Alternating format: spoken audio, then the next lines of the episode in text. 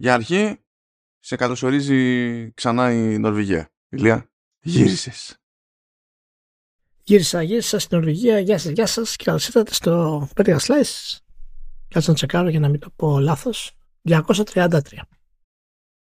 Δεν καταφέραμε Ελπίζω να να κάνουμε είστε- ένα ομαδικό connect Όχι. πέρα περί Χάφτουν. Πήγανε πράγματα τέλος πάντων λίγο off. Δεν βγήκε. Εντάξει. It is what it is. Δεν βγήκε, δεν βγήκε. Δεν βγήκε. Ε, Ε, ξέρω ότι ο Ηλίας είναι κεφάτος οπότε θα προσπαθήσω να βοηθήσω σε αυτό το μέτωπο θέλω να συνημερώσω για μια ταινία Ηλία ναι, λέγεται Excessive Force 2 άνω κάτω τελεία Force on Force force on force. Εντάξει, excessive. Εντάξει, είναι λογικό γιατί είναι excessive force ε, 2. ε, ε, είναι ταινία του 1995 αξονιά ε, το πρώτο Excessive Force το οποίο ήταν έτσι σκέτο, ξερό, χωρίς υπότιτλο ήταν του 1993 αλλά το αγαπημένο μου στοιχείο του και χαρακτηριστικό του Excessive Force 2 Force on Force είναι ότι παρότι sequel δεν έχει λέει καμία σχέση, καμία σύνδεση με την ιστορία ή οτιδήποτε ε, με το πρωτότυπο. Απλά υπάρχει. Δεν είναι αυτό. Βγήκε μια ταινία. Ας πούμε ότι είναι sequel. Excessive force 2. Force on force. Τουλάχιστον είναι καλός τίτλος. Για να μάθεις έχει excessive force, χρειάζεσαι force on force. Είναι σε μια μετάφραση που είδα τέτοιο σε, στο store του, του Xbox στα ελληνικά που λέει επιλέξτε από μια επιλογή επιλέξιμων παιχνιδιών και λέω το- οκέι. μια χαρά πήγε και αυτό. Δεν είναι ένα πρόβλημα. Ναρκωτικά, ναρκωτικά παντού. Ο, τελικά πώς πέρασες στον χρόνο που χώρεσες εδώ πέρα, εδώ κάτω; Καλά πέρασα, εντάξει δεν έχω παράπονο. Είδα και το κόσμο που είδα. Είχα τα, τα ωραία μου. Ε, έφυγα με δυσκολία. Αλλά εντάξει. Είναι... Θες να είσαι πίσω, θες να είσαι και να μην είσαι πίσω. Θες να είσαι αλλού. Εντάξει, αυτό που καταλαβαίνω πάρα πολύ είναι ότι όταν ζεις πολλά χρόνια στο εξωτερικό και σε μια χώρα σαν την Νορβηγία, τότε είναι πάρα πολύ δύσκολο όταν έχεις- έχεις ποτίσει δηλαδή με άλλες ε, νοοτροπίες και συνθήκες να επιστρέψεις σε αυτή τη χώρα η οποία παραμένει σε πολύ μεγάλο βαθμό ένα εντάξει δεν θέλω να να, να, να, να, εκ- να εκφραστώ. Ε, πραγματικά βλέπω πάρα πολλά πράγματα τα οποία είναι, έχουν πρόοδο. Αλλά δυστυχώς ε, πράγματα τα οποία είναι ιδιαίτερης βοήθειας χρήζουν ιδιαίτερη βοήθειας, συγγνώμη, ε, είναι πάρα πολύ δύσκολο να βρεις άκρη ακόμα και όταν είσαι εκεί, πόσο μάλλον όταν είμαι εγώ στο εξωτερικό και προσπαθώ να λύσω προβλήματα. Όπως ξέρεις, ας πούμε, για, ε, για τη μητέρα μου κτλ. Είναι πραγματικά ένα ε, απαρχαιωμένο σύστημα το οποίο αποτελείται από χαμηλού επίπεδου ας πούμε Έλληνες. Αυτή είναι η πραγματικότητα παιδιά. Γι' αυτό το λέω τώρα ε, εντάξει μην το παίρνει κανένας προσωπικά. Ε, όλοι είμαστε μεσαίο επίπεδο Έλληνες ε, σε μεγάλο βαθμό, αλλά είχαμε ένα, μια συζήτηση πολλά χρόνια πριν με τον Νίκο Παπακοσταντίνο και ε, εγώ υποστήριζα ότι ξέρεις, δεν είμαστε τόσο χαμηλό επίπεδο όσο πίστευα. Ο Νίκο, όσο, έλεγε, όσο πίστευε ο Νίκος, ο Νίκος έλεγε ότι είμαστε. και αυτή η συζήτηση είχε τραβήξει πολλά χρόνια. Ε, αυτό ήταν περίπου πριν 10 χρόνια όταν έφυγα για την Νορβηγία. Ότι θυμάμαι εκείνη σου τη, τη φάση, την εντύπωση ότι δεν μπορεί να είμαστε τόσο ρε παιδί μου. Προσπαθούσα να το ξέρεις, να το κάνω πέρα δόθε. Ε, τα, το τελευταίο καιρό έχω γύρει να, να πιστεύω ότι η, η θέση του Παπα-Κωνσταντίνου, του Νίκου, ήταν μάλλον πιο σωστή από τη, από τη δική μου. Ε, αλλά τέλος πάντων αυτό έχει πάρα πολλές προεκτάσεις και δεν φταίνε κατά κανόνα ούτε οι άνθρωποι οι ίδιοι ούτως ή άλλως. Καλά, ε, και, και σε αυτό διαφωνώ. Φταίνε, φταίνε και οι άνθρωποι. Δηλαδή, πώς να σου πω, όταν ε, μου έχουν απαιτήσει την πρωτότυπη εκδοχή εγγράφου, την παραδίδω. Ναι. Μετά τη χάνουν. Χάνουν το έγγραφο. Και όταν ξαναχρειάζεται μου λένε Α, δεν το βρίσκουμε. Και λέω και τώρα, και άκου τώρα με straight face. Είχανε το πρωτότυπο, το έχουν χάσει και γυρνάνε και σου λένε Εντάξει, αρκεί να βγάλετε ένα πιστοποιημένο αντίγραφο από το πρωτότυπο. Λέω, δηλαδή λε- λες, είμαστε στην ίδια συζήτηση. Μου λες να βγάλω αν- ε, πιστοποιημένο αντίγραφο του πρωτοτύπου που είχες εσύ και έχασες; Και σου λέει ναι. Αυτό δεν είναι κάτι που πήγε στραβά στο training στην εξυπηρέτηση πελατών. Ναι. Αυτό είναι δεν την παλεύεις κάστανο. Αυτό είναι επιμένεις ότι η σωστή καρμπονάρα είναι με κρέμα γάλακτος. Δηλαδή, τέλος πάντων. Ναι. Καλά ξεκινάμε. Είναι, γράφουμε ημέρα Πέμπτη, αλλά ήδη τη, τη, την περνάμε για Δευτέρα. Α, και μιας και είπα Δευτέρα, έχω και εγώ ένα ζήτημα εδώ πέρα. Αποφάσισε το, το plugin του WordPress πάνω στο οποίο τρέχει όλο το podcasting του, του Halftone ότι δεν γουστάρει το feed των μονόκερων. Απλά δεν το γουστάρει. Δηλαδή όλα τα υπόλοιπα feeds, όλες οι υπόλοιπες εκπομπές λειτουργούν normal. Οι μονόκεροι μετά την έκδοση του τελευταίου επεισοδίου δεν λειτουργούν πουθενά και έπαψαν να λειτουργούν και τα προηγούμενα επεισόδια των μονόκερων και αυτό σημαίνει ότι μεταξύ άλλων έχω και μια πολύ ωραία μάχη με συνεννόηση μείων ε, με τους προγραμματιστές του plugin. Και αυτό με οθεί σε τέλος πάντων σκέψεις που υποτίθεται ότι προσπαθούμε να αποφύγουμε σε ίδιες περιπτώσεις ε, να κάψω χρήμα για δικό μου τέλος πάντων custom solution ώστε τουλάχιστον όταν κάτι πηγαίνει στραβά να εξαρτάται από μένα. Ναι. Ε, και fun stuff. Η χαριτωμένη λεπτομέρεια είναι ότι το επεισόδιο που βγήκε και κατέρευσε όλη η φάση εκεί πέρα ε, είχε ως θέμα Τρίτη και 13 Παρασκευή και 13 και Καντεμιά. Ε, και δεν μπορώ να πω έφερε όλη την Καντεμιά μαζί του αυτό το επεισόδιο. Κατέρευσε το podcast ολόκληρο. Τέλος πάντων, θα δούμε πότε, πότε, θα βρεθεί η λύση. Αλλά anyway, anyway. Τουλάχιστον δεν έπαθε ζημιά το, το true ending, οπότε εκεί πέρα πρόλαβα και κάτι previews του Mandragora. Που είναι το Mandragora είναι τέτοιο, είναι Metroidvania με κάτι ψηλοδάνεια, ξέρω εγώ, από Souls, ας το πούμε έτσι. Από την άποψη, ξέρεις, ότι πας κάπου, κάνει save και κάνουν respawn όλοι οι εχθροί, τέτοια πραγματάκια, τέτοιες συμβάσεις. Ε, που για κάποιο λόγο είναι στη μουσική επένδυση ο Χρήστος Αντωνίου, Αντωνίου των Septic Flesh. Και λες, οκέι, okay, αποδέχομαι, ξέρω εγώ. Και το παιχνίδι το φτιάχνουν Ούγγροι εντωμεταξύ. Είναι Δηλαδή είναι, είναι τρελό combo η, η φάση. Ε, τι, άλλο, τι άλλο είχα; Λοιπόν, είχα 10-10 ή Tan-Tan ή Tin-Tin, διαλέξτε τι είναι. Reporter, Cigars of the Pharaoh που είναι τέτοιο. Είναι από την Pendulo Studios. Θυμάσαι, από Runaway και τα λοιπά. Ναι. είναι αυτή. Και τεχνικώς αυτό είναι το πρώτο τους action adventure. Αν και κάνει μπάμ ότι η έμφαση είναι στο adventure. Ε, και ε, θέλω να σε μπριζώσω λίγο με αυτό, γιατί κάπου έχει stealth. Αυτό είναι ήδη δυσίωνο, έτσι όπως το ακούω. Κάπου έχει stealth. και σε αυτό το παιχνίδι λοιπόν, επειδή θέλουν να πιάσουν και πιο μικρές ηλικίες, όταν είσαι σε κομμάτι που έχει stealth, φροντίζουν να σου δείχνουν ρε παιδί μου ποια είναι η προβλεπέ θέση που πρέπει να πάρεις. Λες, οκέι, okay, αντιλαμβάνομαι. Αλλά βλέπεις εσύ, είσαι σε ένα χώρο που είναι 3D. Βλέπεις και εσύ ένα σημείο που το αντιλαμβάνεσαι με βάση την εμπειρία σου στο πώς λειτουργεί ο πραγματικός ο κόσμος, ότι είναι καλή κρυψώνα. Και πας εκεί. Αλλά επειδή δεν είναι αυτή που έχει διαλέξει το παιχνίδι ότι είναι η σωστή θέση για την περίσταση, ε, ξέρεις, δεν σε προστατεύει επαρκώς και σε βρίσκουν. Εκτός από τις φορές που μπερδεύεται το παιχνίδι και θεωρεί ότι το ίδιο σημείο σε ε, προστατεύει επαρκώς και δεν σε βρίσκουν. Οπότε εσύ, τι feedback έχεις ως παίκτης εκείνη την ώρα; Δεν ξέρεις τι συμβαίνει. είναι αυτό βέβαια αυτό τώρα μπορεί να ήταν και του build, έτσι, δηλαδή για να μην είμαστε τέτοιο, γιατί μιλάμε τώρα, εγώ το δα Αύγουστο, το παιχνίδι βγαίνει Νοέμβριο, το build μπορεί να ήταν από τον Ιούνιο, ξέρω εγώ, και ό,τι να είναι. Και το είχα συζητήσει αυτό εκεί πέρα. Καλά, καλά ήταν η φάση, γιατί εγώ ήταν, το, το έπαιζα αυτό μετά από σαμπάνιες, ο άλλος μου το έδειχνε μετά από μπύρες, οπότε το κλίμα ήταν cool. Δεν έχω παράπονο. και σε πιο review μπάντα, κατάφερε και φύτρωσε εκεί πέρα επεισόδιο από το Biza για το, για το EA Sports FC24 που δεν είχα ιδέα ότι ο Μπίζας και εγώ ήταν μέχρι πρώτη με FIFA. Δηλαδή μου ήρθε η πληροφορία από το πουθενά. Εγώ θυμόμουν μόνο ότι έμπλεκε με ρόδες, τελικά γυρί, ε, μπλέκει και με άλλα πράγματα που γυρίζουν, κυλάνε στο, στο έδαφος και ας είναι και μπάλες. Γιατί λέει, του κάτσε του, του Μπίζα, λέει ότι ε, λιώνει στο FIFA από το FIFA 9 που FIFA 9 με FIFA 10 ήταν εκεί πέρα που γίνανε άνθρωποι στο FIFA. Ήταν το, το παιχνίδι.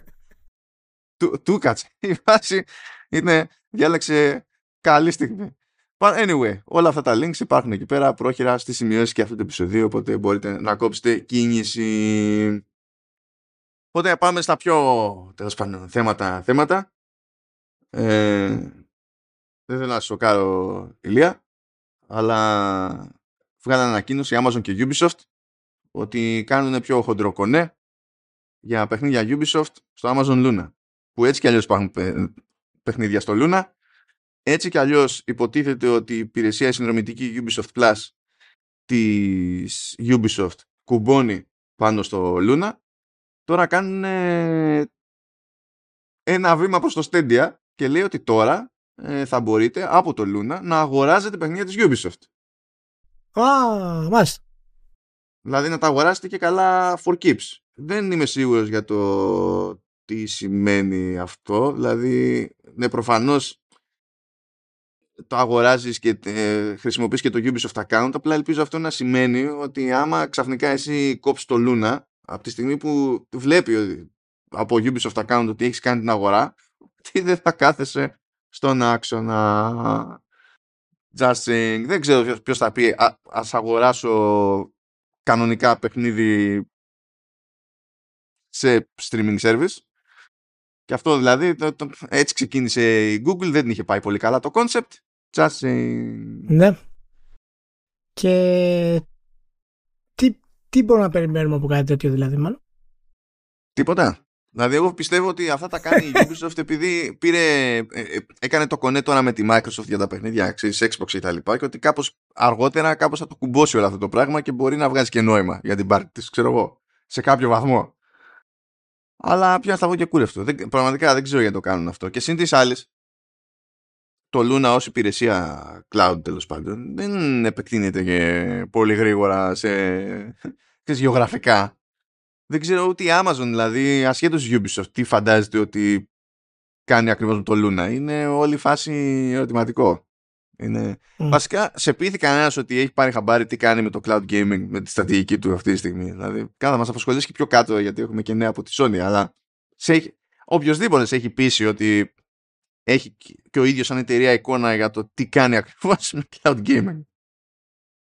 Τι ξέρω, αλλά το Θεό, δηλαδή δεν είναι τέτοιο. Όλοι επιμένουν ότι το cloud gaming είναι το μέλλον και καμία εταιρεία δεν δείχνει να έχει συγκεκριμένη κατεύθυνση, αλλά anyway. Εντάξει είμαστε, εντάξει, είμαστε στη φάση που το ψάχνουν αυτή τη στιγμή και είμαστε στη φάση που κάποιες εταιρείες προσπαθούν να αφήσουν κάποιες άλλες να, να, πάρουν την πρωτιά, να φάνε δηλαδή το, το μπέλε εκεί πρώτα και μετά να χτίσουν πάνω στα άλλα λάθη. Αλλά η, η αποτυχία της Google σίγουρα έχει κάποιο καλό αντίκτυπο κάπου. Μάλιστα το αφήνεις εκεί. Δεν ξέρουμε ποιος είναι ο θετικός αντίκτυπος, αλλά δεν μπορεί. ναι, δεν ναι. μπορεί. λοιπόν, πάμε λίγο από μηχανές μεριά. Ε, μια ακόμα αλλαγή με την Unreal από Epic Games. Μια από τις πολλές αλλαγές που έκανε τελευταία τέλος πάντων η Epic. Λέει λοιπόν ότι ναι, γεια σας. Ξέρουμε ότι χρησιμοποιείται Unreal Engine εκτός του game development για τηλεόραση, κινηματογράφο κτλ. Πάρα πολύ ωραία. Ε, και σε εσάς εφαρμόζαμε τέλος πάντων συστήματα τύπου revenue sharing και δεν συμμαζεύεται. Ε, τώρα θα αλλάξει αυτό λέει, από του χρόνου μάλλον, χοντρικά. Και δεν έχουμε λέει τιμολόγηση ακόμη. Δεν θα είναι λέει ό,τι φθηνότερο, αλλά δεν θα είναι και ό,τι ακριβότερο. Ευχαριστούμε, team σου είναι. Ε, λέει ότι πλέον θα το γυρίσει για τις αγορές εκτός του gaming σε πληρωμή ανακεφάλι. Έτσι όπως γίνεται και με άλλο επαγγελματικό software με Final Cut, με Pro Tools, με Adobe Creative Cloud, ξέρω εγώ, και, και τέτοια.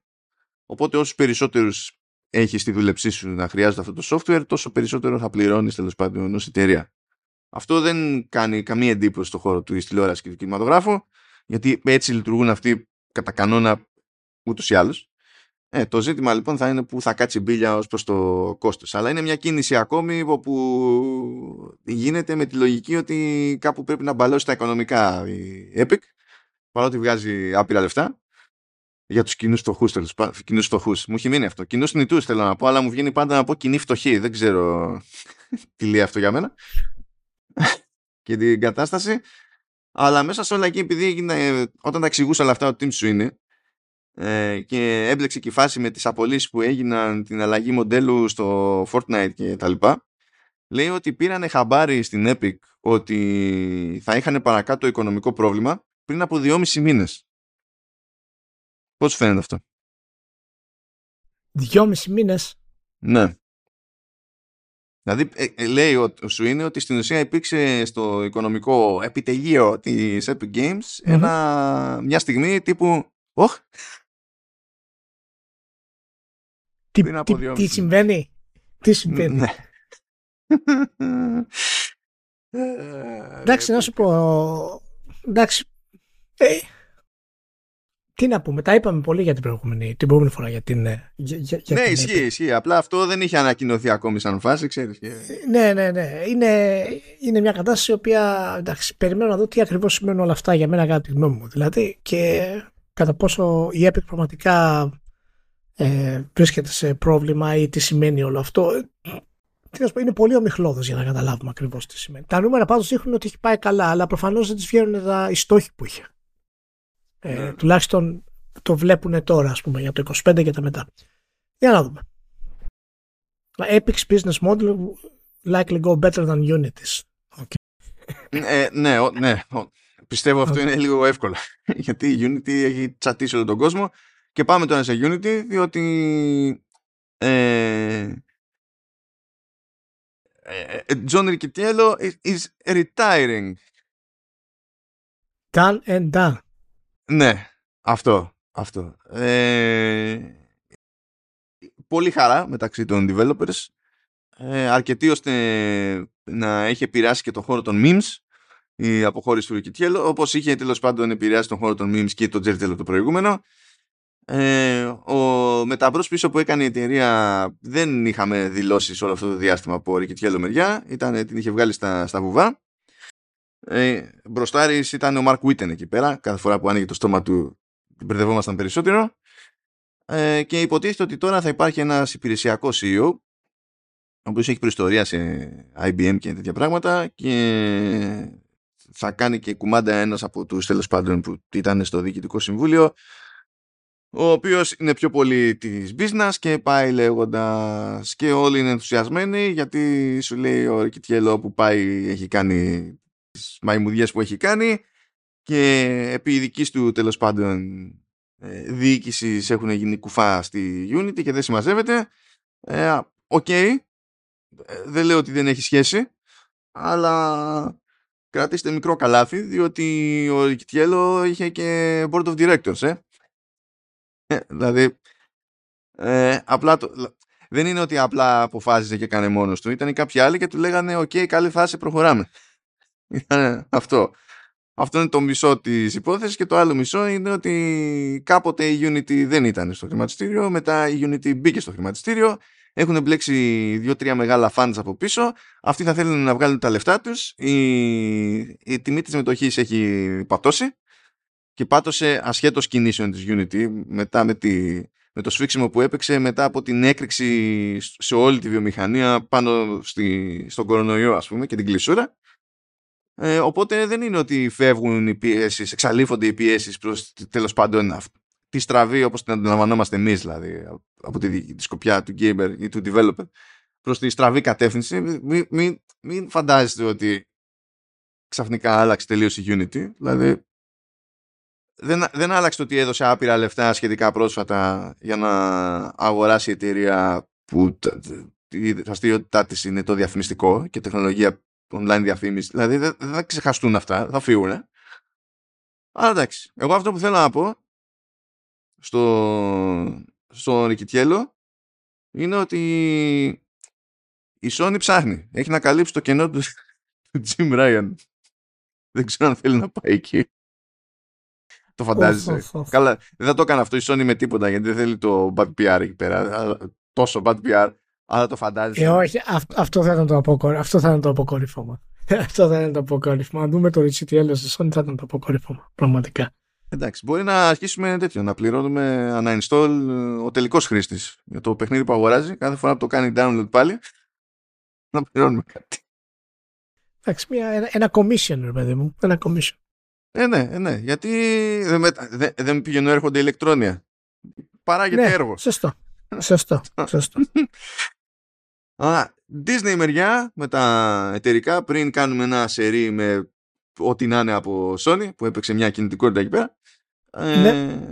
λέει είναι μέρος του management και μπριζώνει λέει τον Bob Iger που είναι ο γενικός ο διευθύνων σύμβουλος της Disney να αγοράσει publisher αντί να μοιράζει τα παιχνίδια εδώ και εκεί.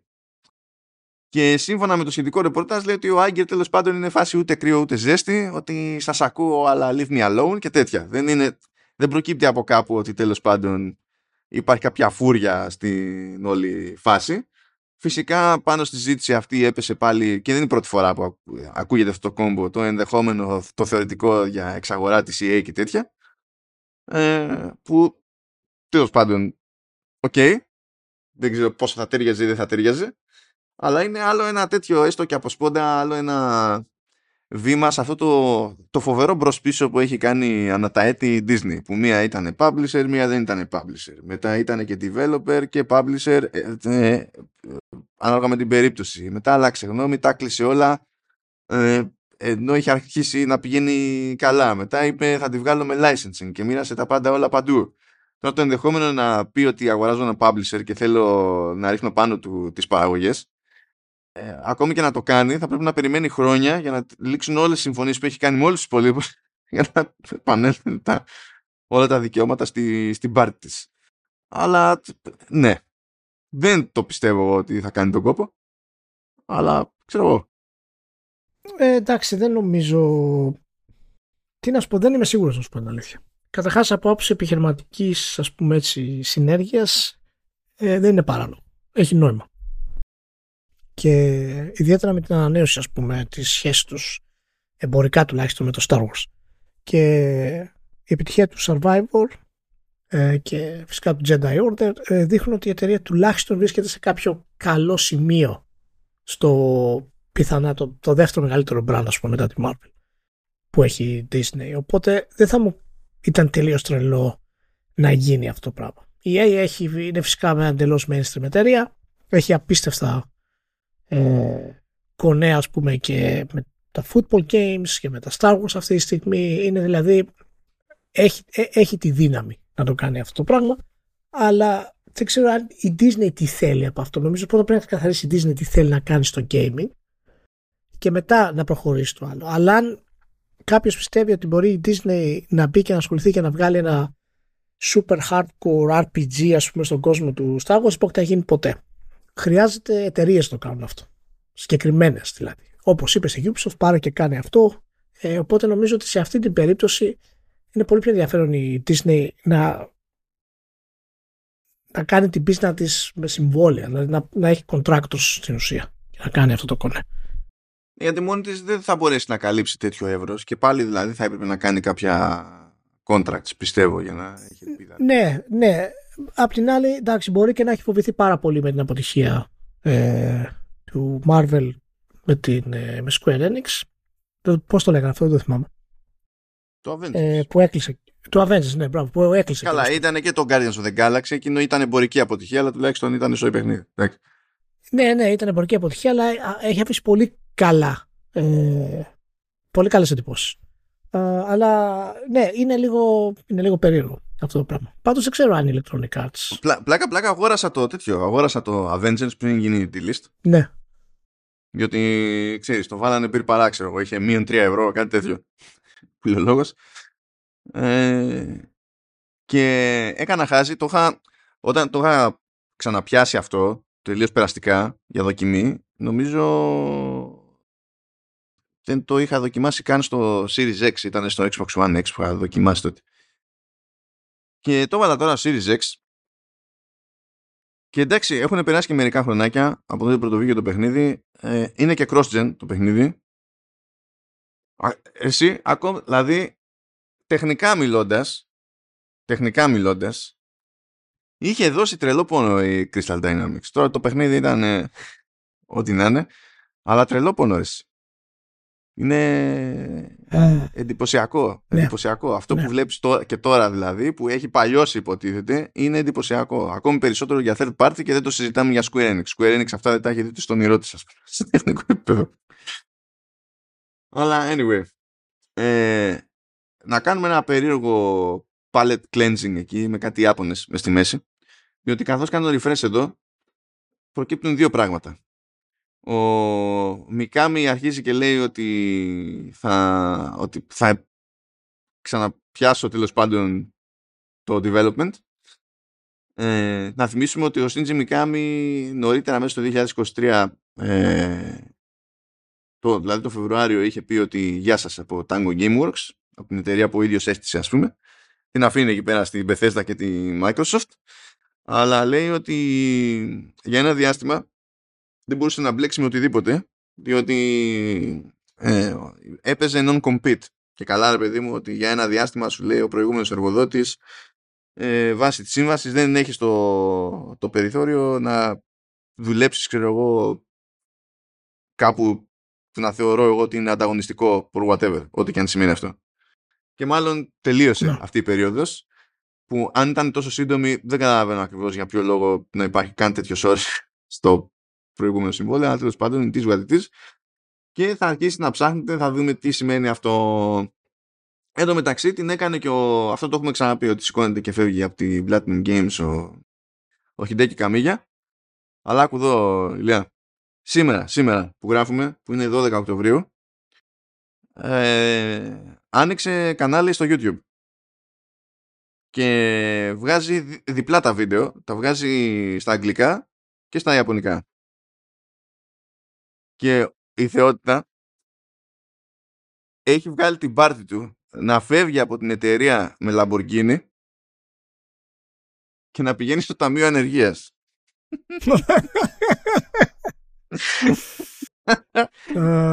Εντάξει, είναι, είναι τρίκαφρος. Είναι απλά τρίκαφρος. Δηλαδή, οκ. Αυτό, αυτό. Και νομίζω ότι έτσι μπορούμε να πούμε ότι αλλάξαμε υπήρους και μπορούμε να πάμε στη Sony μεριά. Έχουμε ένα πολύ γρήγορο follow-up για εκείνο το hack που λέγαμε τις προάλλες. Προκύπτει ότι έφαγε δύο hacks η Sony. Ένα τον Ιούνιο ε, και ένα τώρα πιο πρόσφατο. Αυτό του Ιουνίου λέει ε, οδήγησε στη διαρροή στοιχείων περίπου 7.000 εργαζομένων της, κυρίως από αμερική μεριά. Το δεύτερο δεν είναι σαφές το τι έχει κάνει ακριβώς, γιατί είναι ακόμη στο ψάξιμο, αλλά φαίνεται η όποια ζημιά να έχει γίνει στην πάντα της Ιαπωνίας. Θα δούμε τι θα γίνει αυτό. Πάντως, για την ώρα δεν φαίνεται να είναι κάτι φαντασμαγορικό του επίπεδου 2013 ήταν, πότε ήταν; Κάτι τέτοιο. Πριν από 10 χρόνια που είχαμε, 12-13 από εκεί είχε καεί το σύμπαν και είχε ξεκινήσει το πανηγύρι από Sony Pictures. Ε, το οποίο επίσης σαν αναφορά μας βολεύει για να πάμε στα πιο ας πούμε τροφαντά θέματα. Λοιπόν, Sony Pictures Core. Εδώ, αυτό θέλει λίγο... Έχει backstory. Έχει backstory. Μάλιστα. Ναι, για πάμε. Έχει backstory αυτό το πράγμα, διότι κάποτε η Sony είχε τη φαϊνή ιδέα να βγάλει streaming service για δικές ταινίες και το, το έλεγε Bravia Core. Και ο μόνος τρόπος να έχεις πρόσβαση σε αυτή την υπηρεσία ήταν να έχεις αγοράσει συγκεκριμένα μοντέλα τηλεοράσεων Bravia. Αν αυτό ακούγεται αυτοκτονικό, ε, είστε σε καλό δρόμο. Δηλαδή, έτσι δεν πρόκειται να πεις ότι πιάνει μάζα ή οποιαδήποτε υπηρεσία. Ύστερα είπε, κοιτάξτε να δείτε, έχω κάνει ένα κονέ με τη Honda και έχουμε φτιάξει τη Sony Honda Mobility. Και κάποια στιγμή θα βγάλουμε αμάξι. Και εκεί θα έχουμε μια άλλη υπηρεσία που θα λέγεται Bravia Core Mobility, αν θυμάμαι καλά, όπου θα είναι το ίδιο πράγμα, αλλά θα το αντιμετωπίζουμε σαν να είναι ξεχωριστή υπηρεσία και θα στριμάρετε μέσα στο αυτοκίνητο. Αν αυτό επίσης ακούγεται αυτοκτονικό, εξακολουθείτε και είστε σε καλό δρόμο. Ξυπνάει λοιπόν η, η Sony και λέει μήπως είμαστε στόκοι; Ερητορικό το ερώτημα. Ε, και λέει κάτι να κάνουμε και με το PlayStation. Αλλά δεν γίνεται να πάμε αυτή την υπηρεσία στο PlayStation και να την πούμε Bravia, γιατί μεταξύ Bravia και PlayStation το πιο δυνατό brand είναι το PlayStation. Ή μεταξύ Bravia και Sony Pictures το πιο δυνατό brand είναι Sony Pictures. Αποδεκτό. Οπότε μετονομάζουν το Bravia Core σε Sony Pictures Core και θα έρθει με εφαρμογές επίσημες στο PlayStation 5 και το PlayStation 4. Αλλά λέει ε, αν είστε συνδρομητές στο PS Plus στα ακριβότερα τέλος πάντων tiers, ε, τότε θα έχετε το περιθώριο τέλος πάντων να θα έχετε κάποια tokens που μπορείτε να τα χρησιμοποιήσετε για να αποκτήσετε ταινίες. Θα έχετε πρόσβαση, λέει, σε καμιά κατοσταριά από ένα κατάλογο 2.000.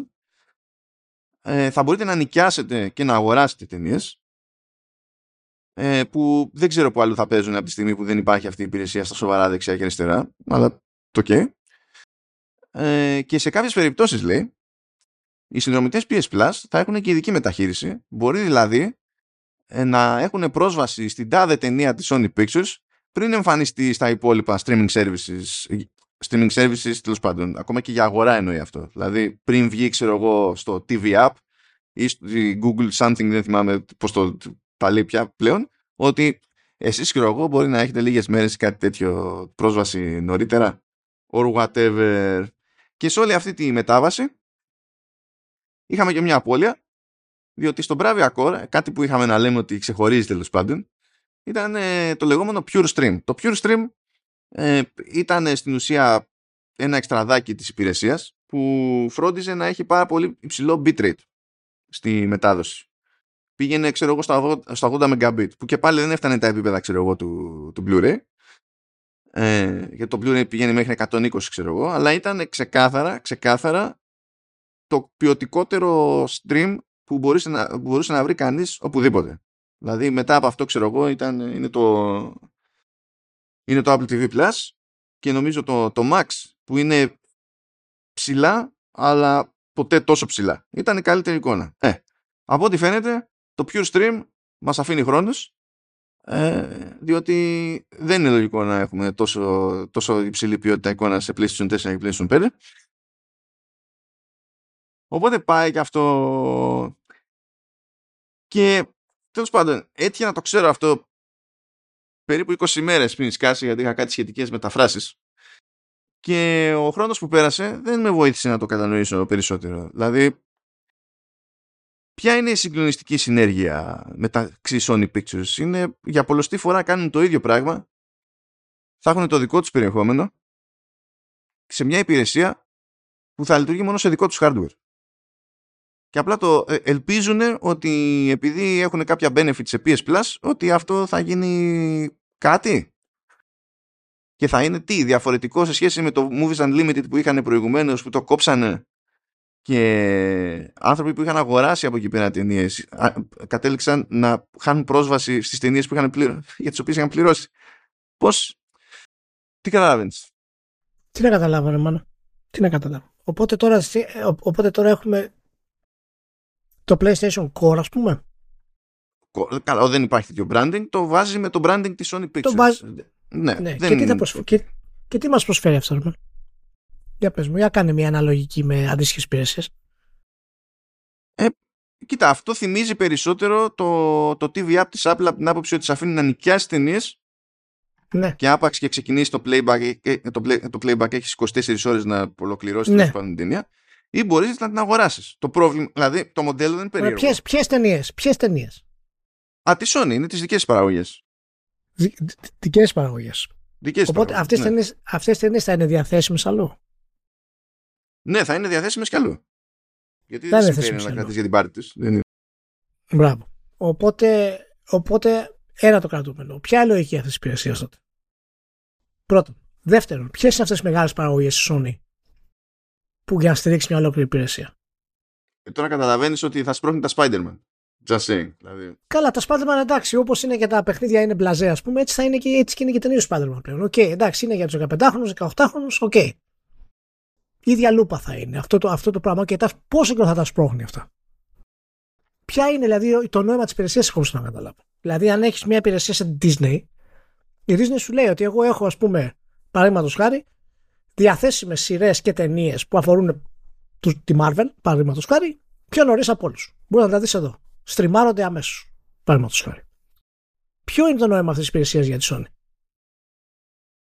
Εγώ αυτό που θέλω να καταλάβω. Ποιο είναι αυτό το console, δηλαδή θα μας προσφέρει κάτι που δεν θα έχουν οι άλλες υπηρεσίες, γιατί να μην το πάρω στο Apple TV. Να την νοικιάσω στο Apple TV. Παραδείγματος χάρη. Γιατί άμα είσαι συνδρομητής PS Plus στο, στο Premium, μπορεί ναι. να καταφέρεις ναι. να την νοικιάσεις να την αγοράσεις λίγες μέρες νωρίτερα από άλλους. Ή, μπορεί να, με τα tokens που θα έχεις Ε, γιατί όταν ανανεώνεις και καλά το PS Plus σε υψηλό tier ή όταν κάνεις αναβάθμιση σε υψηλό tier σου δίνει tokens, μπορεί να χρησιμοποιήσεις τα tokens για να τα αποκτήσεις. Δεν είναι φοβερό. Ναι, μα είναι φοβερό αυτό που λες, αλλά δεν το είδα που θα είναι κάποια ανακοίνωση της, ε, της Sony. Ε, εγώ θέλω να καταλάβω, είναι ακόμα μια ακόμα υπηρεσία που προσπαθεί να, να μπει σε αυτό το οικοσύστημα. Ποιος είναι ο λόγος να υπάρχει αυτή η υπηρεσία για τη Sony, ε, πέρα από το γεγονός ότι πρέπει να έχεις εκεί θα έχεις εκεί όλες τις ταινίες. Παραδείγματος χάρη και θα έχεις ένα σύστημα, ας πούμε, για να έχεις όλες τις ταινίες. Δεν βλέπω κάτι ξεχωριστό για να με πει να το πάρω. Η ταινία σου Spider-Man, ας πούμε, τι είναι αυτό τώρα; Και μόνο που είναι στο τέτοιο, και μόνο που είναι η υπηρεσία μόνο σε PlayStation στην ουσία, δεν, δεν βγάζει νόημα. Αλλά κοίταξε, εμένα μου αρέσει η διαλογή. Φαίνεται ότι το, είναι, είναι αυτό το παραμύθι που λέει πραγματικά 20 χρόνια. Το λέει η Sony Pictures και αντίστοιχα το PlayStation ότι ε, επειδή είμαστε κάτω την ίδια ομπρέλα, έχουμε στενή συνεργασία και κάνουμε παπάντε κτλ. Άκου πώς εκφράζεται αυτό το κόμπλεξ. Σου λέει λοιπόν ότι αν, πληρω... αν είσαι σε premium ή deluxe τέλος πάντων, ανάλογα με το region, γιατί που, κάπου υπάρχει το ένα, κάπου υπάρχει το άλλο, εμείς τα έχουμε τα πάντα όλα εδώ πέρα. Ε, Παρ' όλα αυτά δεν θα έχουμε αυτή την υπηρεσία στην Ελλάδα στο λανσάρισμα, δεν ξέρω τι θα γίνει μετά. Λέει ότι έχεις πρόσβαση ως συνδρομητής του Plus σε περίπου μια κατοστάρα ταινίες σε μια λίστα η οποία δεν θα μένει σταθερή ναι. με την πάροδο του χρόνου. Ξέρεις, κάποια θα μπαίνουν, κάποια θα βγαίνουν. Αλλά αυτά, ρε παιδί μου, απάξει και είσαι, εφόσον πληρώνεις συνδρομή, θα έχεις πρόσβαση σε αυτά χωρίς μετά να πληρώσεις κάτι άλλο, ρε παιδί μου. Με την ίδια λογική που ξέρεις, που είναι και τα παιχνίδια, τα μηνιαία και καλά του PS Plus και τέτοια. Και άκου τώρα. Θέλει να φέρει κάποια παραδείγματα για ταινίες που περιλαμβάνονται σε αυτή την αρχική κατοστάδα. Και λέει. Looper εγώ θα το δεχτώ το Looper. OK. Okay. Αλλά δεν ξέρω ποιος, ναι. ποιος, πώς ενδιαφέρει για το Looper. Μετά λέει Kingsglaive Final Fantasy 15. Το θυμάσαι αυτό το, το, αυτό το πόνο; Ηλία. Elysium τέλος πάντων, so and so, και το CGI το Resident Evil Damnation. Αυτά είναι που στο, στην επίσημη ανακοίνωση η Sony θεώρησε κράχτες για την κατοστάρα που θα έχουν χωρίς έξτρα χρέωση οι συνδρομητές PS Plus Premium. Αυτοί είναι οι κράχτες σε αυτή την κατοστάρα. Αυτό είναι το επίπεδο της συνέργειας που παίζει μεταξύ Sony Pictures και PlayStation. Το Complex μετά από τόσα χρόνια δεν έχει ξεφύγει. Δεν μπορούν. Δεν μπορούν. Ναι. Έχουμε και άλλο streaming όμως. Έχουμε και άλλο streaming. Κι άλλο; Ναι, ναι, γιατί από τον Οκτώβριο λέει αρχίζει να σκάει το, το streaming παιχνιδιών PS5 για συνδρομητές premium στο, στο PS Plus. Το οποίο τέλος πάντων έπρεπε να κάπως να ξεκινήσει αυτό το πράγμα γιατί υποτίθεται ότι έρχεται και το, το, το άλλο το παράλογο πράγμα, το PlayStation Portal που κάπως πρέπει να στριμάρει ρημαδοπέχνιδα. Και ε, τέλος πάντων αυτό φαντάζομαι ότι δεν μπορεί, δηλαδή προχωρώντας παρακάτω θα το απλώσουν, αλλιώς είναι pointless. Αλλά θέλω να σε ενημερώσω, Ηλία, ότι και στην Ελλάδα, και στην Ελλάδα, γιατί εδώ πέρα έχουμε κανονικά το, το game streaming στο το, τέλος πάντων, ναι, το cloud streaming από το PS Plus που το σημειώνω γιατί η Microsoft ακόμη ψάχνει τον τρόπο να υποστηρίξει στην Ελλάδα είναι περίεργο, αλλά τέλος πάντων ε, από τέλη Οκτωβρίου λέει, τουλάχιστον στην περίπτωση της Ευρώπης αλλά η Ιαπωνία είναι 17 Οκτωβρίου, ε, ο στόχος 23 Οκτωβρίου είναι Ευρώπη, 30 ε, Οκτωβρίου είναι Αμερική. Σε κάθε περίπτωση στο μερτικό της Ευρώπης περιλαμβάνεται και η Ελλάδα. Ε, θα μπορείς λέει, αν έχεις PlayStation 5 να, και συνδρομή premium, να στριμάρεις στο PlayStation 5 ε, επιλεγμένα παιχνίδια PlayStation 5 επιλεγμένα ναι. από το Game Catalog του Plus και επιλεγμένα από παιχνίδια που σου ανήκουν. Οπότε ξεκινάμε εκείνη στη φάση. Ε, χρειάζεσαι PlayStation 5 για να στριμάρεις παιχνίδια του PlayStation 5. Ε, δεν είναι αυτονόητο ότι αν κάτι το έχεις αγορασμένο θα μπορείς να το στριμάρεις. Και από εκεί και πέρα κάποια θα μπορείς να τα στριμάρεις εφόσον είναι στο Game Catalog. Τώρα αυτό το ποια θα μπορείς, ποια δεν θα μπορείς είναι άχαρο, αλλά δυστυχώς τα δικηγορίστικα έτσι πηγαίνουν με τα δικαιώματα. Δεν υπάρχει προφανής λύση σε αυτό. Αλλά είμαστε στη φάση που σου λέει χρειάζεται PlayStation 5 για να στριμάρεις στο PlayStation 5 παιχνίδια του PlayStation 5. για, ε, για, δεν πρόκειται να μείνει έτσι το πράγμα, αλλά δεν θα χωνέψω ποτέ ότι η Sony το θεωρεί λογικό αυτό το λανσάρισμα. Δηλαδή αντί να περιμένει και να πει ότι πρόλαβα και φτιάξα ένα client για τις τηλεοράσεις μου. Πρόλαβα και το αυτό και κάνω ένα τέτοιο και φυτρώνω κάπου. Δεν μπορώ να το καταλάβω. Η τσαχπινιά που φαίνεται να έχει κάνει πάντως σε σχέση με ανταγωνισμό είναι ότι τάζει feed τώρα σε τι ποιότητα θα δούμε. Τι ποιότητα εννοώ πόσο καλά θα είναι τα pixels. Αλλά τουλάχιστον ως προς τα πόσα θα είναι τα pixels τάζει 720p, 1080p, 1440p και 4K κάτι που δεν έχει ανταγωνισμός. Είτε σε, σε SDR είτε σε HDR που επίσης καλά HDR σίγουρα δεν έχει το cloud streaming του Xbox. Δεν θυμάμαι το GeForce Now έχει HDR ναι ναι βέβαια. Α, έχει HDR, OK. Okay. και κάτι άλλο που επίσης δεν, νομίζω ότι δεν υπάρχει στον ανταγωνισμό είναι ότι θα στριμάρει και πολυκάναλο ήχο. 5.1, 7.1 αλλά και, το, και Tempest 3D Audio Tech που τέλος πάντων είναι η εκδοχή της Sony για το 3D Audio σε games. Ε, και συν τις άλλες λέει θα μπορεί κάποιος τέλος πάντων να κάνει και screen capture και να γράψει μέχρι 3 λεπτά βίντεο εφόσον χρειαστεί και τότε αυτά κατεβαίνουν αυτόματα στο Media Gallery του PS5 για να πάνε μαζί με τα local captures τέλος πάντων που μπορεί να έχει κάνει κάποιος. Είμαι πολύ περίεργος να δω τι θα κάνουν με latency, ποιότητα εικόνας κτλ. Αν αναρωτιέστε για το τι σημαίνει αυτό από, από απαιτήσεις σε γραμμή, λέει λοιπόν ότι minimum θέλετε 5 Mbit, φαντάζομαι αυτό είναι για το 720p, θέλετε minimum 15 Mbit για 1080p και minimum 38 Mbit για 4K. Yeah. Ε, θα δούμε στην πράξη πώς ναι. αυτό. Δεν θέλει και πολύ χρόνο για να το δοκιμάσουμε βασικά. Κοντοζυγώνει.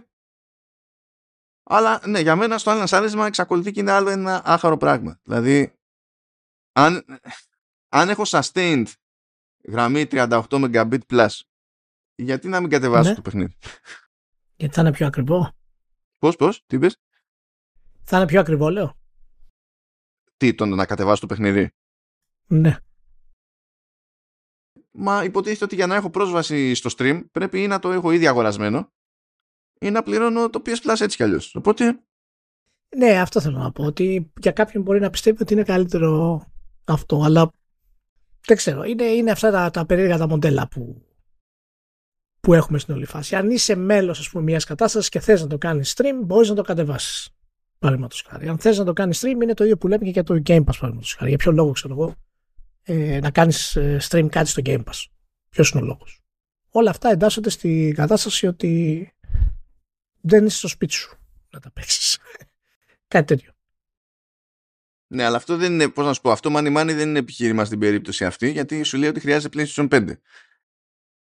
Και όταν θα βγει το Portal, σου λέει ότι πάλι χρειάζεται PlayStation 5, γιατί στην ουσία θα, θα στριμάρει από το PlayStation 5. Και λες, ε, ναι. Ποιος το κάνει αυτό, δηλαδή, ποιος. Πότε έχετε, πόσες φορές έχετε δει σε αυτή τη ζωή να ξεκινάει σύγχρονο streaming service και να λέει ότι ε, δεν θα λειτουργώ σχεδόν πουθενά;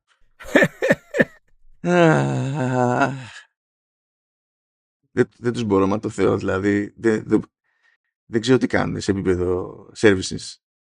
Δεν τους μπορώ.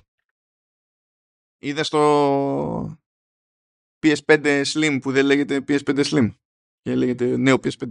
Πώς λέγεται το Πώς λέγεται; Τίποτα. Απλά είναι το νέο default PlayStation 5. Αυτό. Είναι, δεν, το, δεν υπάρχει branding που να το λέει slim, ξέρω εγώ. Κυκλοφορεί, λέει, τέτοιο Sky το Νοέμβριο. Ξεκινάμε, λέει, από Μούρικα και σιγά σιγά θα απλώσουμε. Τα νέα μοντέλα θα αντικαταστήσουν ε, τα παλαιά. Οπότε αυτό που ξέρουμε μέχρι στιγμής είναι ό,τι stock υπάρχει, πρόχειρο. Και μετά, γεια σας και στην ουσία τι κάνανε, σου λέει ότι έχουμε μειώσει το, τον όγκο κατά 30% και το βάρος κατά 18 και 24. Ε, το 18% είναι σε σχέση με το full fat με το drive και το 24% είναι σε σχέση με το προηγούμενο digital edition. Πάλι βγαίνει ε, έκδοση με drive και έκδοση χωρίς drive. Ε, αλλά αυτό που παίζει είναι ότι πλέον και το Digital Edition μπορεί να πάρει το drive κατόπιν εορτής. Είναι αυτό που έχει ακουστεί τέλος πάντων ότι θα έβγαινε ε, κάποια εκδοχή, κάποια έκδοση της κονσόλας με αποσπόμενο drive κτλ. ακόμα και από την έκδοση που έχει το drive πάνω, αφαιρείται το drive. Άμα, άμα θέλει κάποιος. Αυτό σημαίνει για να γίνει όλο αυτό τέλος πάντων ότι από εκεί που είχαμε την κονσόλα και είχε δύο panels, ένα σε κάθε πλευρά, τώρα έχει τέσσερα. Διότι θεώρησαν ότι δεν πρέπει να βγαίνει ένα μονοκόμματο από πάνω μέχρι κάτω για να πετάξουμε το, το drive. OK. Okay.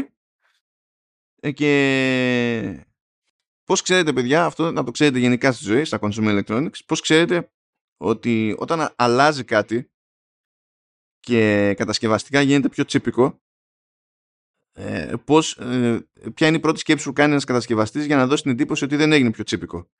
Κάνει κάτι που προηγουμένως δεν ήταν για αριστερό, να είναι για αριστερό. Οπότε τώρα ναι, που ναι. αντί για δύο πάνελς υπάρχουν τέσσερα, δεν είναι mat όπως είναι τα, στο πρωτότυπο, τα πάνω δύο είναι για αριστερά, τα κάτω δύο είναι mat. Είναι dead giveaway που λένε αυτό το πράγμα, είναι, κάνει, κάνει bam, κάνει bam. Εντάξει, εντάξει, τα έχουμε όλα προβλέψει όλα αυτά, δεν είναι τίποτα φοβερό. Ε, όλη η διαδικασία. Πώς τα λέγεται όμως, Ρωμανό. Τίποτα, σκέτο. Θα είναι PlayStation 5 και PlayStation 5 Digital Edition. Δηλαδή είναι ονομασίες που ναι. ξέρεις. Και επίσης είναι οι τιμές που ξέρεις, διότι μπορεί να γλιτώνει υλικά από παντού, αλλά αυτό δεν σημαίνει τίποτα. Ε, Αντιθέτως, ενώ είχε μείνει ε, στα 400 δολάρια το Digital Edition στην Αμερική, το ανεβάζει και εκεί ένα πενιντάρικο, ε, κάνει πολύ πιο επιθετικές ανατιμήσεις στην Ιαπωνία, υποτίθεται λόγω υποτίμησης του γεν, αλλά μιλάμε τώρα για τέτοιο Δηλαδή ανεβάζει τα πάντα και τα, στην Ιαπωνία και τα περιφερειακά και τα πάντα όλα και αισθητά, αισθητά. Δηλαδή ξέρω εγώ το DualSense ξέρω εγώ ανεβαίνει σχεδόν 15 ευρώ αν τα κάνουμε ξέρεις τέτοια. Γίνεται χαμούλες εκεί πέρα με τις τιμές. Γιατί σου λέει η Sony ότι εντάξει δεν πειράζει βρε αδερφέ έτσι κι αλλιώς στην Ιαπωνία ό,τι και να κάνουμε το Switch είναι. δεν βαριέσαι. Ε, αυτό που με κουβάνε ήταν το... η τιμολόγηση του Drive. Για να καταλάβετε πόσο... Δηλαδή, μα το Θεό δεν το, δεν το πιάνω αυτό. Αυτό ξεπερνάει κάθε κλισέ περί τιμολόγησης από την Apple. Αμερική, το Drive, το Extra, που μπορείτε να το πάρετε, παίρνετε Digital Edition και θέλετε να πάρετε κατόπιν ερωτής Drive. 80 δολάρια που ισχύει ότι το, όταν λέμε αμερικάνικη τιμή σε δολάρια είναι προφόρου. αλλά ο ΦΠΑ τώρα εκεί πέρα είναι ξέρω εγώ 5%, 6%, 7% ανάλογα με την πολιτεία. Για κάποιες πολιτείες δεν έχουν καν ΦΠΑ. Μ' αρέσει που βγάζει το νέο μοντέλο, συνεχίζει να, να πουλάει χαζομάρα το, το drive ε, και παρόλα αυτά λανσάρει και μια υπηρεσία που είναι streaming και δεν χρειάζεται drive για τις ταινίες σου παραδείγματος. Ε, είναι, είναι, ε, εντάξει, είναι mix and match, κάνουμε ό,τι να είναι, εντάξει. 80 δολάρια. Λοιπόν, 80 δολάρια στην Ευρώπη μεταφράζονται σε 120 ευρώ. Αυτό δεν υπάρχει. Που η τιμή στην Ευρώπη είναι με ΦΠΑ και σε αντίθεση με την Αμερικάνικη, αλλά αυτά, μα το Θεό δεν τα κάνει ούτε η Apple. Αυτό είναι, είναι, είναι, είναι αδιανόητο. Αν, αν, έκανε, αν τιμολογούσε έτσι η Apple θα είχε πέσει το σύμπαν. Δεν το καταλαβαίνω και φυσικά τον έχει πιει και η Βρετανία σε αυτή την περίπτωση, διότι τους πηγαίνουν στα, στις 100 λίρες πιο normal σε αυτή την περίπτωση, λίγο πιο normal, είναι η, η τιμολόγηση, όχι πολύ πιο normal, στην Ιαπωνία. Δηλαδή είναι φάση, θα διευκολύνουμε όσο μπορούμε την Αμερική και οι άλλοι να πάτε να πνιγείτε. Εντάξει. Αυτό... Αυτό με έστειλε λίγο. Κοίτα, είναι, είναι, είναι, είναι μόνη της το παιχνίδι, παίζει μόνη της και φυσικά δοκιμάζει πάρα πολλά ε, πράγματα και τώρα δοκιμάζει τις νέες υπηρεσίες που είπαμε βγάζει το, τις νέες κονσόλες που θα είναι έτσι πιο μικρούλες και σιγά έρχεται φυσικά και το, το mid-gen refresh. Που λέμε. Ε, και βγάζει τη streaming συσκευή που πρέπει να είσαι μέσα στο σπίτι με το PlayStation για να τη χρησιμοποιήσεις το καναπέ άλλα 300 ευρώ. Βγάζει ένα ξεχωριστό drive άλλα 80 ό,τι, ό,τι μπορεί να πάρει από αυτά φαντάζομαι ότι αυτά τα πράγματα για μένα κατά τη γνώμη μου, είναι, έχουν τόσο μικρό κόστος για τη Sony που ε, αν πουλήσεις ξέρω εγώ 10% γενικά από ό,τι πιστεύει ε, πάλι θα είναι πράσινη στο εν λόγω. Και εντάξει, ε, και είναι λογικό να τα κάνει όλα αυτά. Εγώ περιμένω περισσότερο να δω το mid-gen refresh πώς θα είναι και αν θα αναγκάσει ε, το Xbox να, να πάει στο, στο ίδιο πράγμα. Αυτή τη στιγμή φαίνεται ότι δεν υπάρχει κάτι τέτοιο στο, στον ορίζοντα αλλά φοβάμαι μήπως η Sony επιλέξει να το κάνει πρώτη. Γιατί το μόνο χαρτί που έχει αυτή τη στιγμή το Xbox είναι ότι είναι πιο δυνατή κονσόλα από το PlayStation 5. Εντάξει, που στην πράξη βέβαια δεν είναι ότι αυτό έχει μεταφραστεί σε κάτι. Δεν εννοώ απλά εμπορικά, αλλά και στα παιχνίδια τα ίδια δεν έχει μεταφραστεί σε κάτι. Αυτό θέλω να πω, ότι αυτό γενικά το, το μια κονσόλα είναι πιο δυνατή, έχει να κάνει περισσότερο με το perception, με την αντίληψη του τι είναι πιο δυνατό. Και αυτό έρχεται φυσικά από το marketing και τα παιχνίδια. Οπότε αν δεν έχεις κάποιο παιχνίδι που να δείχνει τη δύναμη απέναντι σε, στο Horizon Zero Dawn, τότε δεν έχει και σημασία αν στα νούμερα που λέμε. Οπότε ανησυχώ από την άποψη για την πλευρά της Microsoft ε, για λογαριασμό της Microsoft ανησυχώ μήπως η Sony αποφασίσει να κάνει αυτό το refresh πιο γρήγορα και βγάλει μια κονσόλα και μετά σπρώξει και αναγκάσει τη Microsoft να κάνει το ίδιο. Δηλαδή, ενώ η Microsoft έχει ήδη ανακοινώσει νέο σύστημα που ναι, μεν είναι ίδιο, αλλά τέλος πάντων έχει κάποια νέα χαρακτηριστικά. Δεν είναι απλά ένα καινούριο στυλ μοντέλου όπως είναι ε, το εν λόγω. Και γιατί αν βγάλει κάτι Sony τώρα; Κάτσε για ποιο σύστημα λες της Microsoft; Ε, αυτά παρακοίνωσε τα καινούργια τα συστήματα. Που είναι το, το κυλινδρικό. Α, καλά, αυτά δεν τα είχε ανακοινώσει. Αυτά γίνανε, το διέρευσαν τώρα. Εντάξει, ναι, θα δούμε. Ε, εντάξει, εντάξει, ναι, ναι. Ε, θέλω να πω είναι μέσα στα σχέδιά τους. Συγγνώμη, δεν θέλω να πω τα, τα ανακοίνωση. Αλλά τέλος πάντων είναι. Έχουμε μπερδέψει τι έχει ανακοινωθεί και τι, έχει, και τι είναι πραγματικότητα.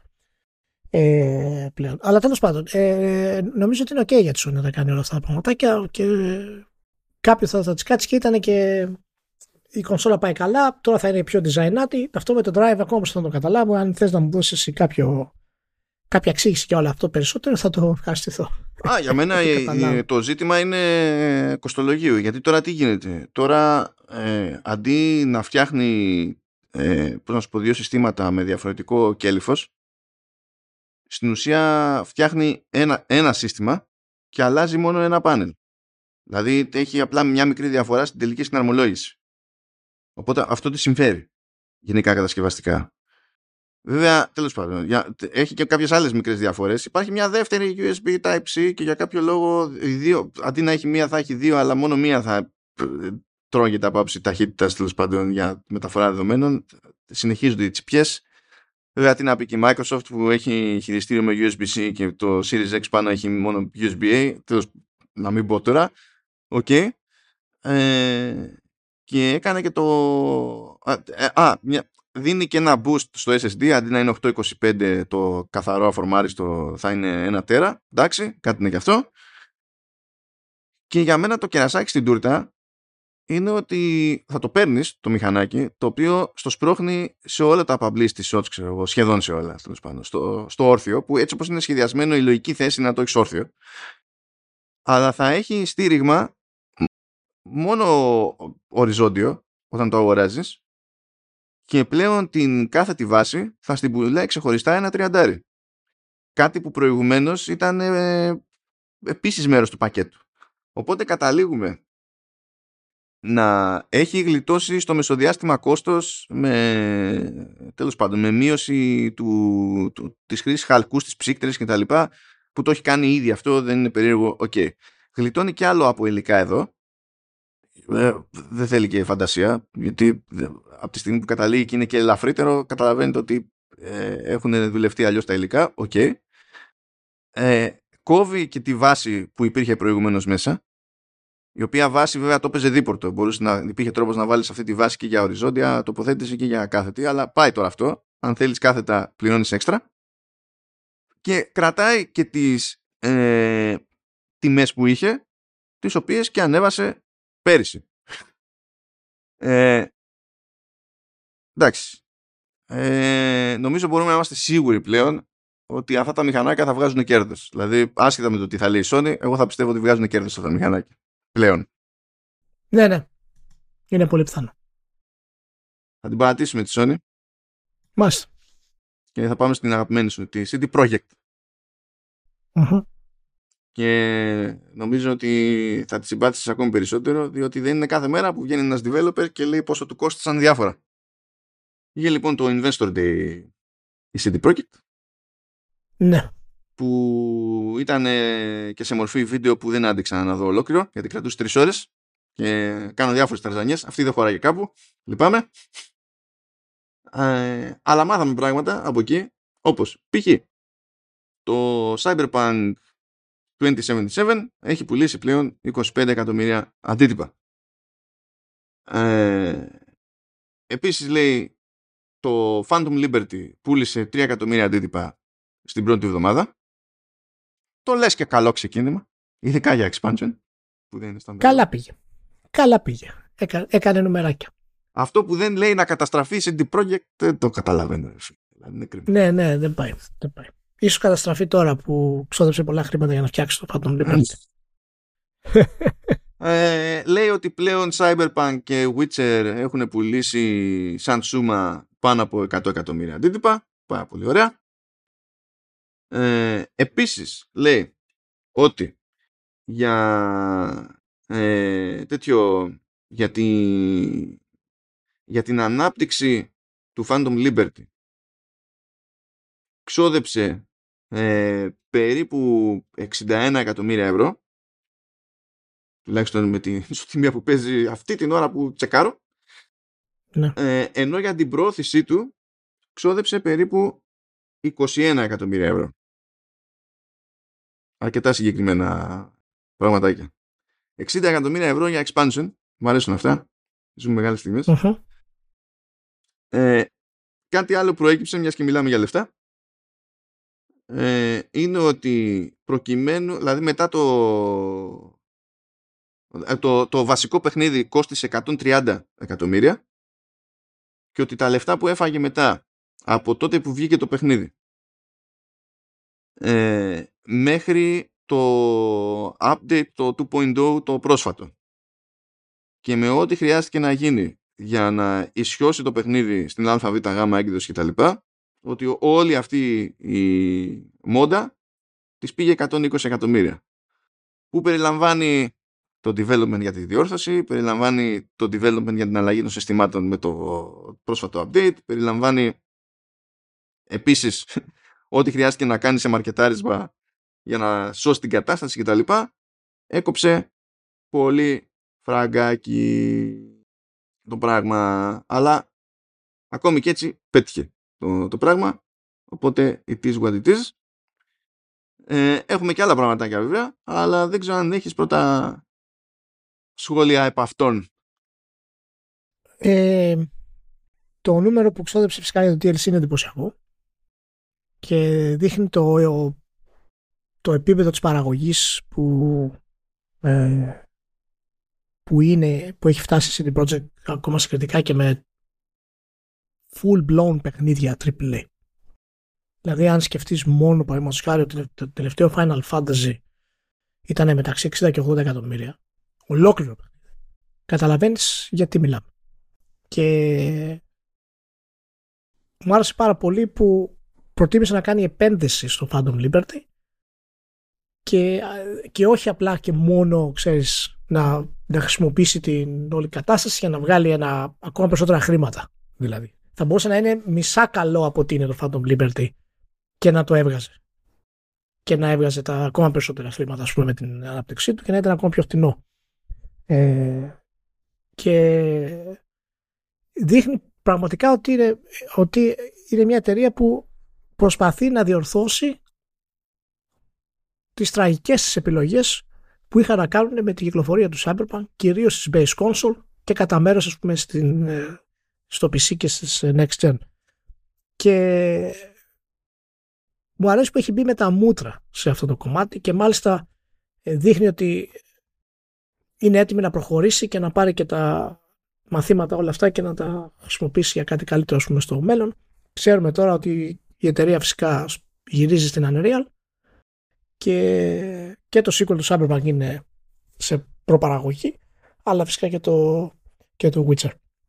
Ε, οπότε, ε, ε, εγώ να σου πω την αλήθεια, είχα, είχα χάσει την πίστη μου ότι η εταιρεία θα, θα προχωρούσε τον κόσμο του Cyberpunk τόσο πολύ. Περίμενα δηλαδή να φτιάξει το Cyberpunk σε κάποιο βαθμό, να βγάλει ένα-δύο ε, DLC expansions και μετά στην ουσία να ε, είτε να, να αφήσει τον κόσμο είτε να τον ξαναχτίσει σιγά σιγά κτλ. Αλλά φαίνεται ότι έχει μπει με τα μούτρα μέσα και προσπαθεί να τον επεκτείνει και αλλού που νομίζω θα μας, θα μας πάσει εκεί τώρα.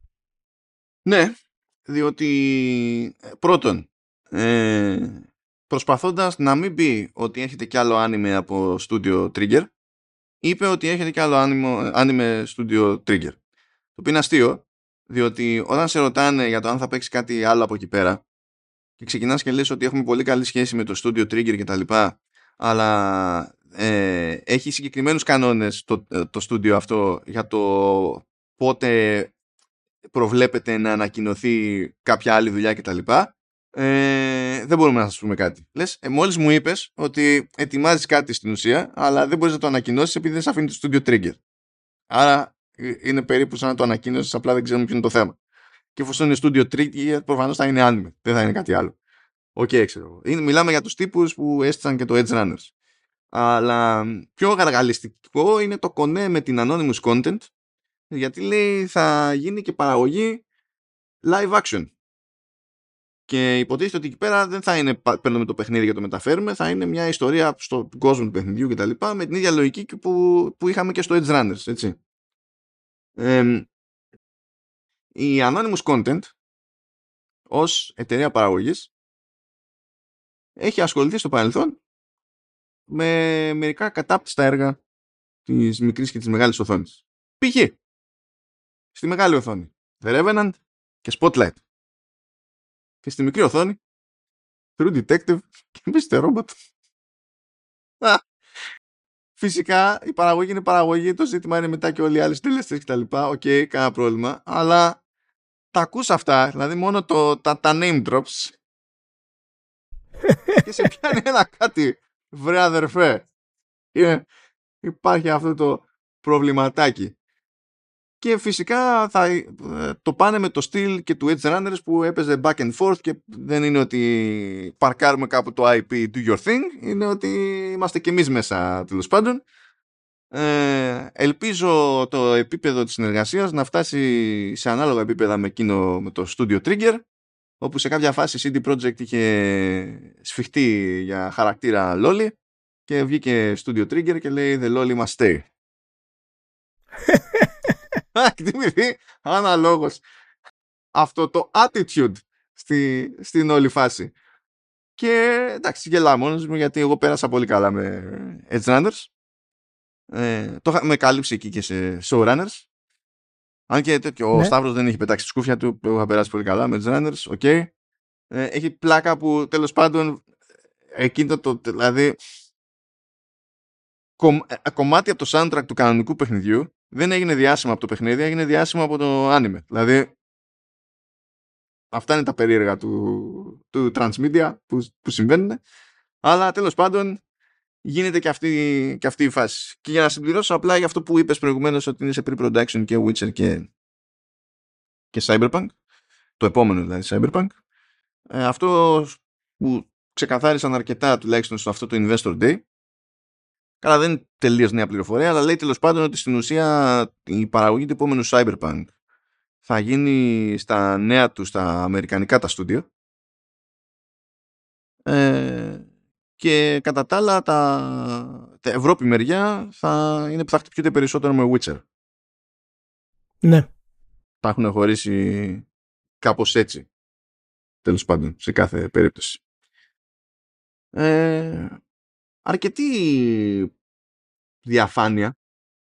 Δηλαδή πιο πολύ εμένα αυτό με ευχαριστήσε. Ναι, εντάξει. φάση.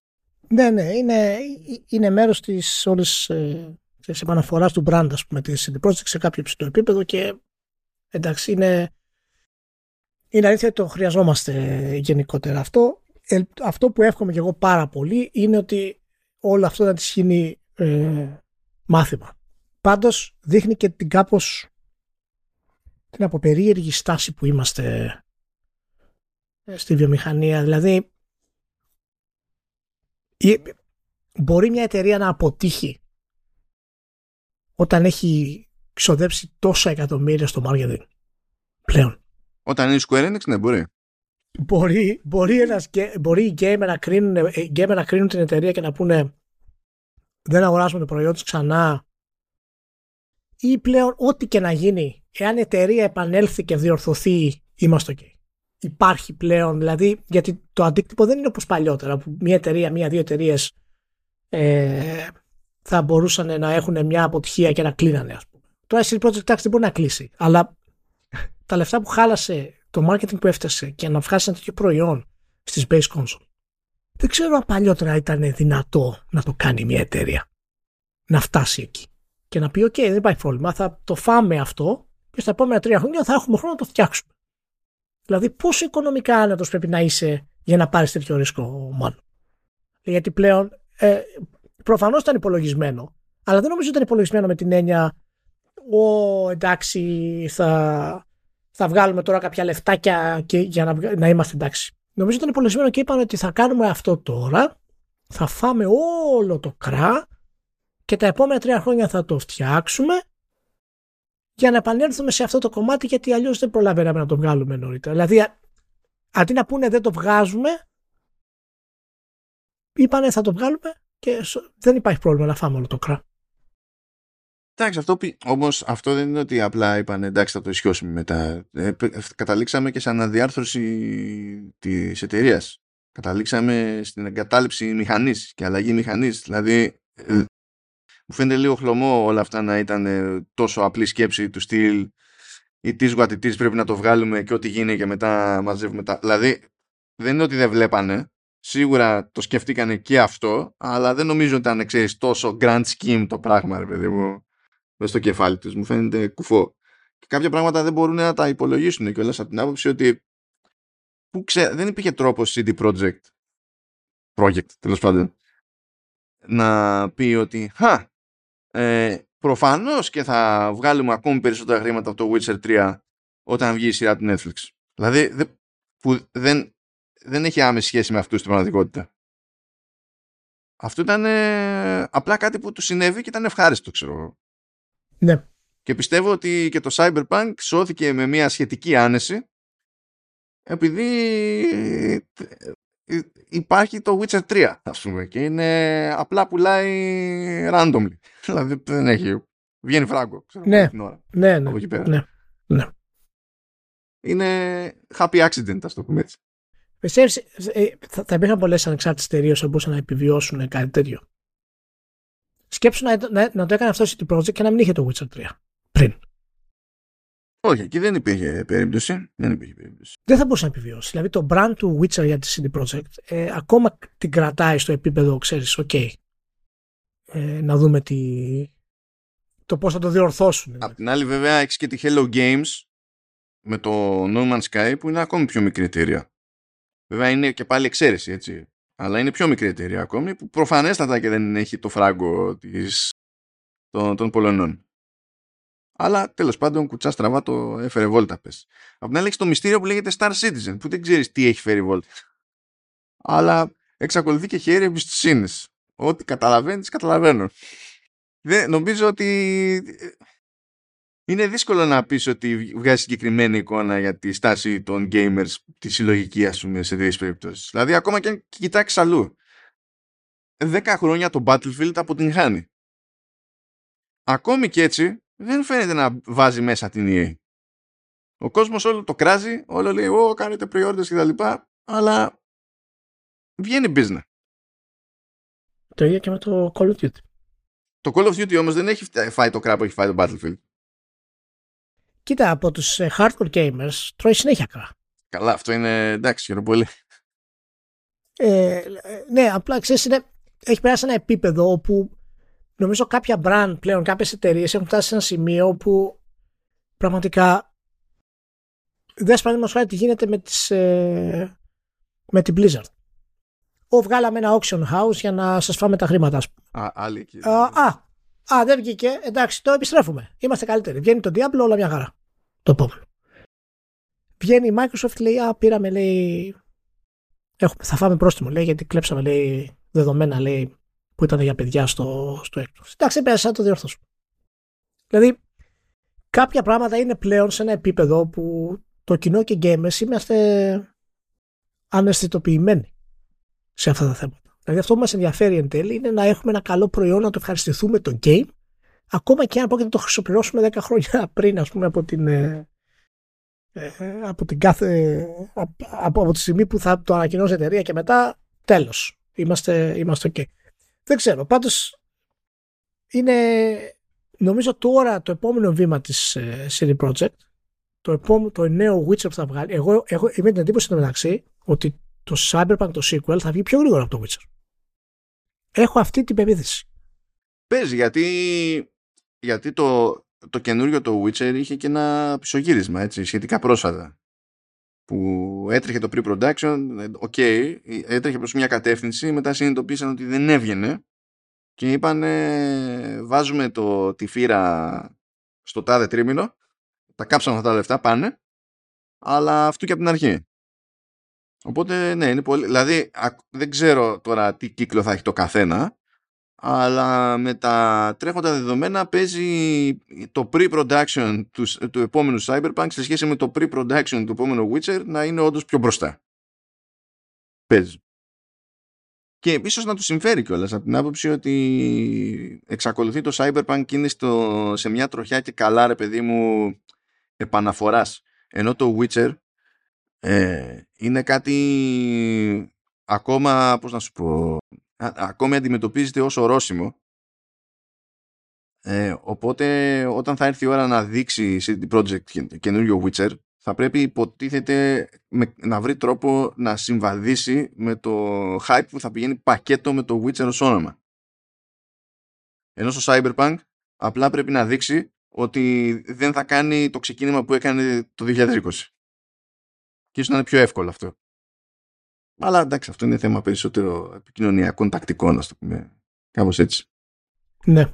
Ε, στα τελευταία που τέλος πάντων άπτονται περίπου τη πολωνικής ομάδας είναι ότι ε, μερικοί τύποι που πήραν σχετικά πρόσφατα από, από, από την εταιρεία ναι. κάνουν εκεί κάτι κονέ και φτιάχνουν δικό τους συνδικαλιστικό όργανο όχι όμως για την πάρτη τους αλλά για οποιονδήποτε εργάζεται στο χώρο του game development της Πολωνίας. Οπότε στην ουσία ε, φτιάχνουν ένα συνδικαλιστικό όργανο για όλο τον κλάδο ε, σε επίπεδο Πολωνίας. Αντί να κάνουν αυτά τα περίεργα πειράματα που μόνο στην Αμερική βγάζουν νόημα και μαζεύονται και κάνουν συγκεκριμένο συνδικαλιστικό όργανο για συγκεκριμένο τμήμα συγκεκριμένης εταιρείας που ισχύει μόνο εκεί ας πούμε. Εντάξει, ok. Okay.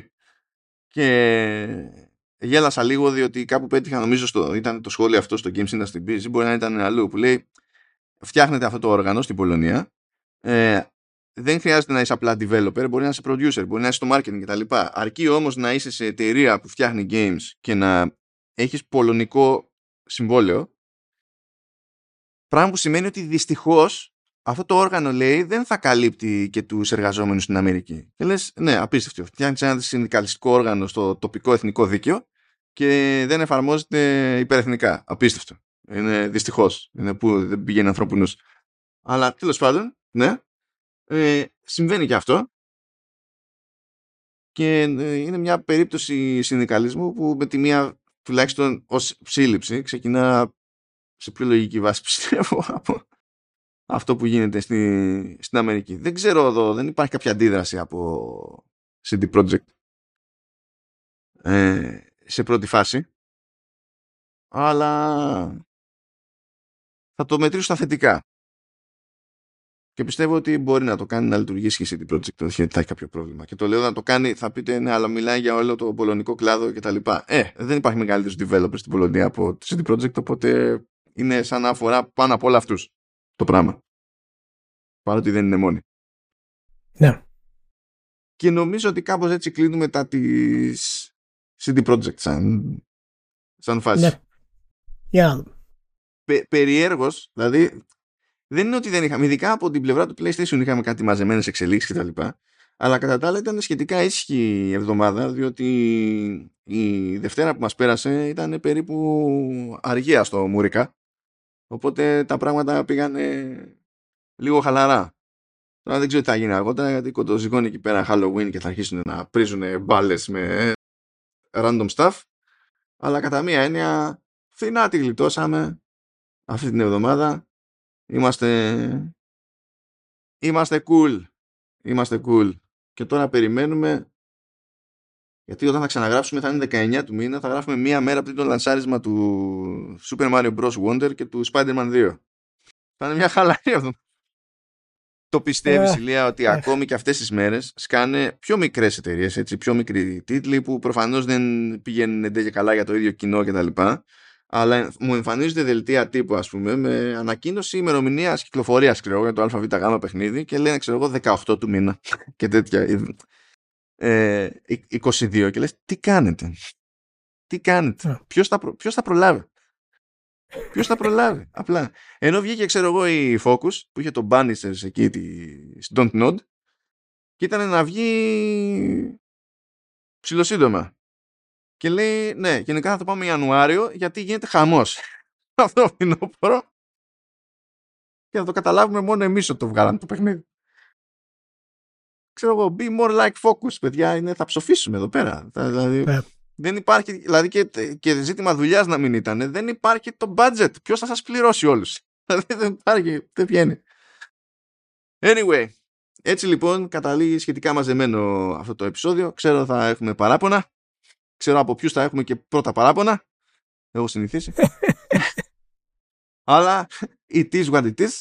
Ούτε ένα και 20. Ούτε ένα και 20. Μόνο ο Ηλίας χαίρεται από αυτή την κατάληξη, την τραγική αυτή κατάληξη. Αλλά τέλος πάντων. Τραγική, καλή είναι η κατάληξη. Αυτή η κατάληξη είναι πολύ καλή. Αλλά θα, Ας αλλά χαρεί θα και διορθώσω. κάτι Θα το αφού του διορθώσω. έχει στραβώσει η μέρα εδώ πέρα. Δεν βλέπουμε. Αυτά Φιλιά πολλά σε όλους. Να είστε καλά. και τα λέμε βάσει προγράμματος την άλλη εβδομάδα. Τσάου.